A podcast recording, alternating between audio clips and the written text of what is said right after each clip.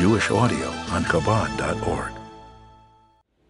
Sometimes we are so filled with gratitude, so filled of appreciation for what we have, that all we want to do is just simply close our eyes and say thank you with all our heart.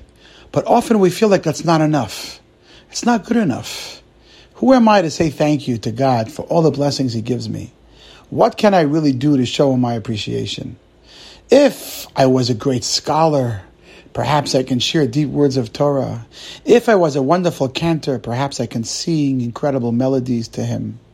If I was a beautiful painter, perhaps I can draw a beautiful painting for the synagogue. But I'm just a simple person. I'm a simple Jew. How can I truly express my thanks and my gratitude to the one above? And this is where I want to share with you this week's message.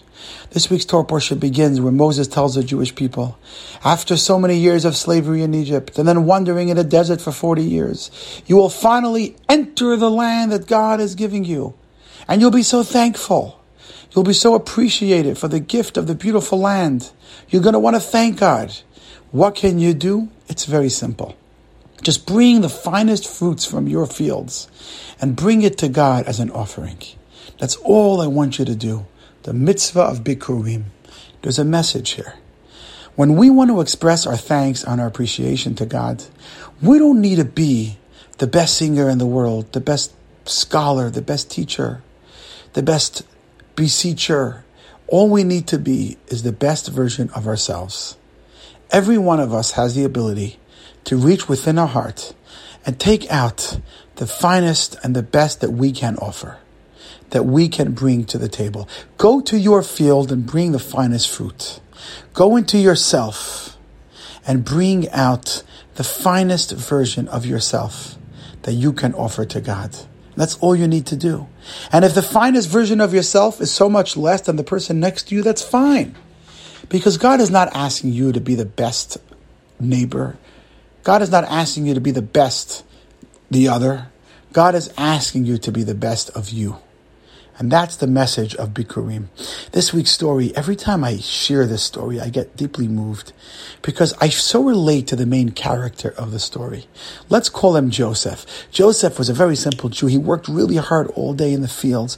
Then he would come to evening services every night in the synagogue. And between the afternoon and evening service, the rabbi would give a short Torah class, and he didn't really understand what's going on. As I said, he was a very simple person, but he would pick up a little bit here and there. And one week, he heard the rabbi teaching about the special offerings the Jewish people would bring in the Holy Temple. And the rabbi shared that in the temple there was many different vessels.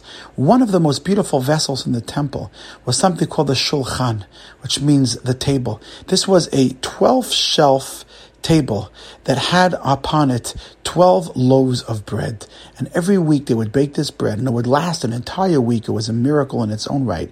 And it would represent the idea that we are recognizing that the source of all our blessings and all our livelihood and all our bread comes from God above. That's what the table represents.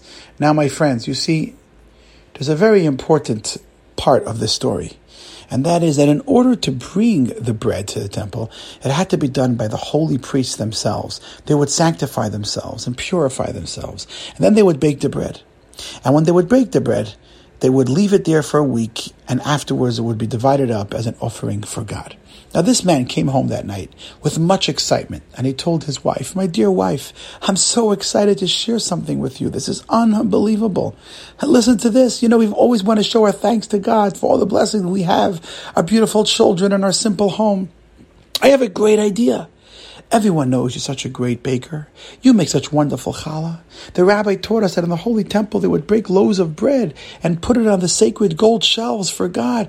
Let's break challah this week, special challah, and I'll bring it to God." His wife loves the idea, and she says, "But Joseph, where will you put it? We don't have a temple anymore. How will you bring it to God?" He thinks about it and he says, "I have a great idea.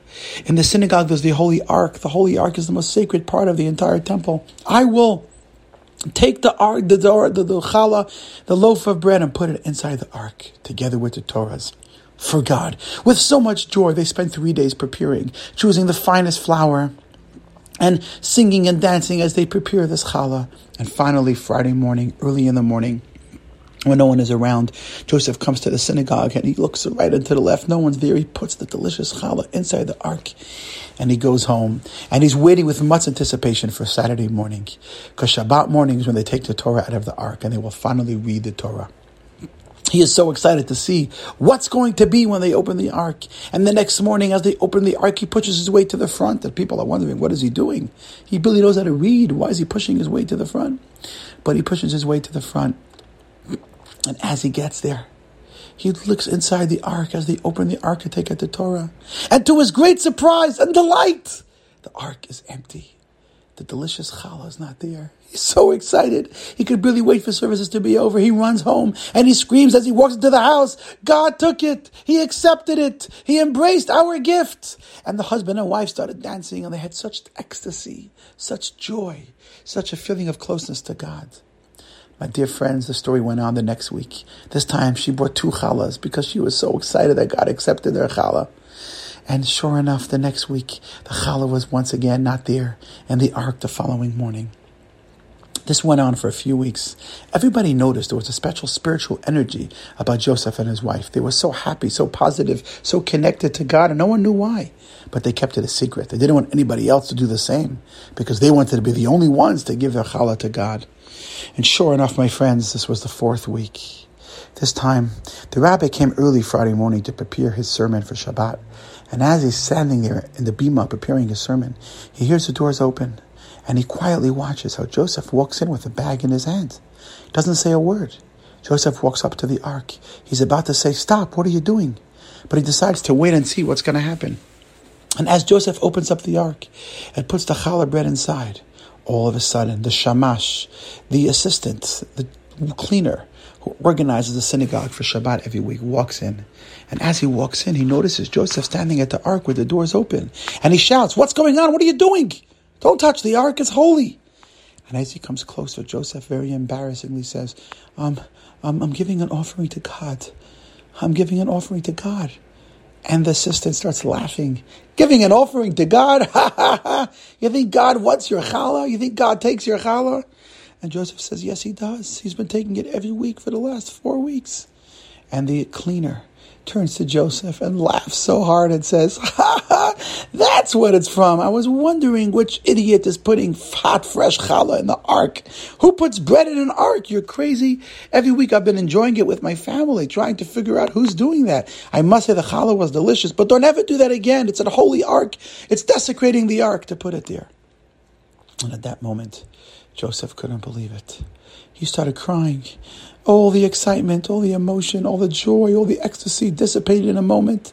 Not only was God not accepting his bread, but he was desecrating the ark by doing so. And the rabbi looks up and the rabbi says, Joseph, he is right. It is not appropriate for you to do that. Don't do that again. Joseph leaves the synagogue brokenhearted. He comes home and he tells his wife the story, and they both sit there and cry for hours. My dear friends, open up your hearts for the end of the story. That evening, the rabbi has a dream. And in the dream, an angel appears to him, and the angel says, the time has come for you to die. Your time has ended. What? What do you mean? I'm a young man. It can't be. The angel said, you need to go to the famous Arizal, the holy rabbi Isaac Luria, who lives in the city of Tzvat, the same city where you live in. Go tomorrow morning before services immediately, and he will tell you what you can do to save your life. The rabbi cannot sleep the rest of the night. As soon as dawn breaks, he runs to the home of Rabbi Isaac Luria, the holy Ari who lived in the same city where the story took place, the holy city of Tzvat in Israel. And he tells him the whole story, and he cries. He says, what did I do? And Rabbi Isaac Luria the Ari looks at him and says, three thousand years ago, the temple was destroyed. And since then, God has missed the joy and the pleasure that he would derive from the holy bread and the holy temple, from the holy priests. Thousands of years have gone by, and God never had that gift. Finally, thanks to the simplicity and the sincerity of Joseph and his wife, the challah that he put in the ark that came from such a sincere place brought so much joy to God above, and you took it away. And because of that, you will die. He says, please, Rabbi, what can I do to fix this? The rabbi closes his eyes and he says, there's one thing you can do. Today, before the Torah is read, you need to stand up in front of the entire congregation and you need to tell them the story. You need to tell them what happened. You need to share with them about the incredible joy that the simplicity and the sincerity of Joseph brought God. And remind them and teach them. Let this be a teaching moment, that it doesn't matter if you're the holiest or the greatest. What matters is that you reach into your heart and you talk to God and you thank Him and you connect with Him from a place of sincerity and wholesomeness. This, my friends, is the story. And this is what I leave you with. Reach into yourself and bring your finest fruits to the one above. Shabbat Shalom.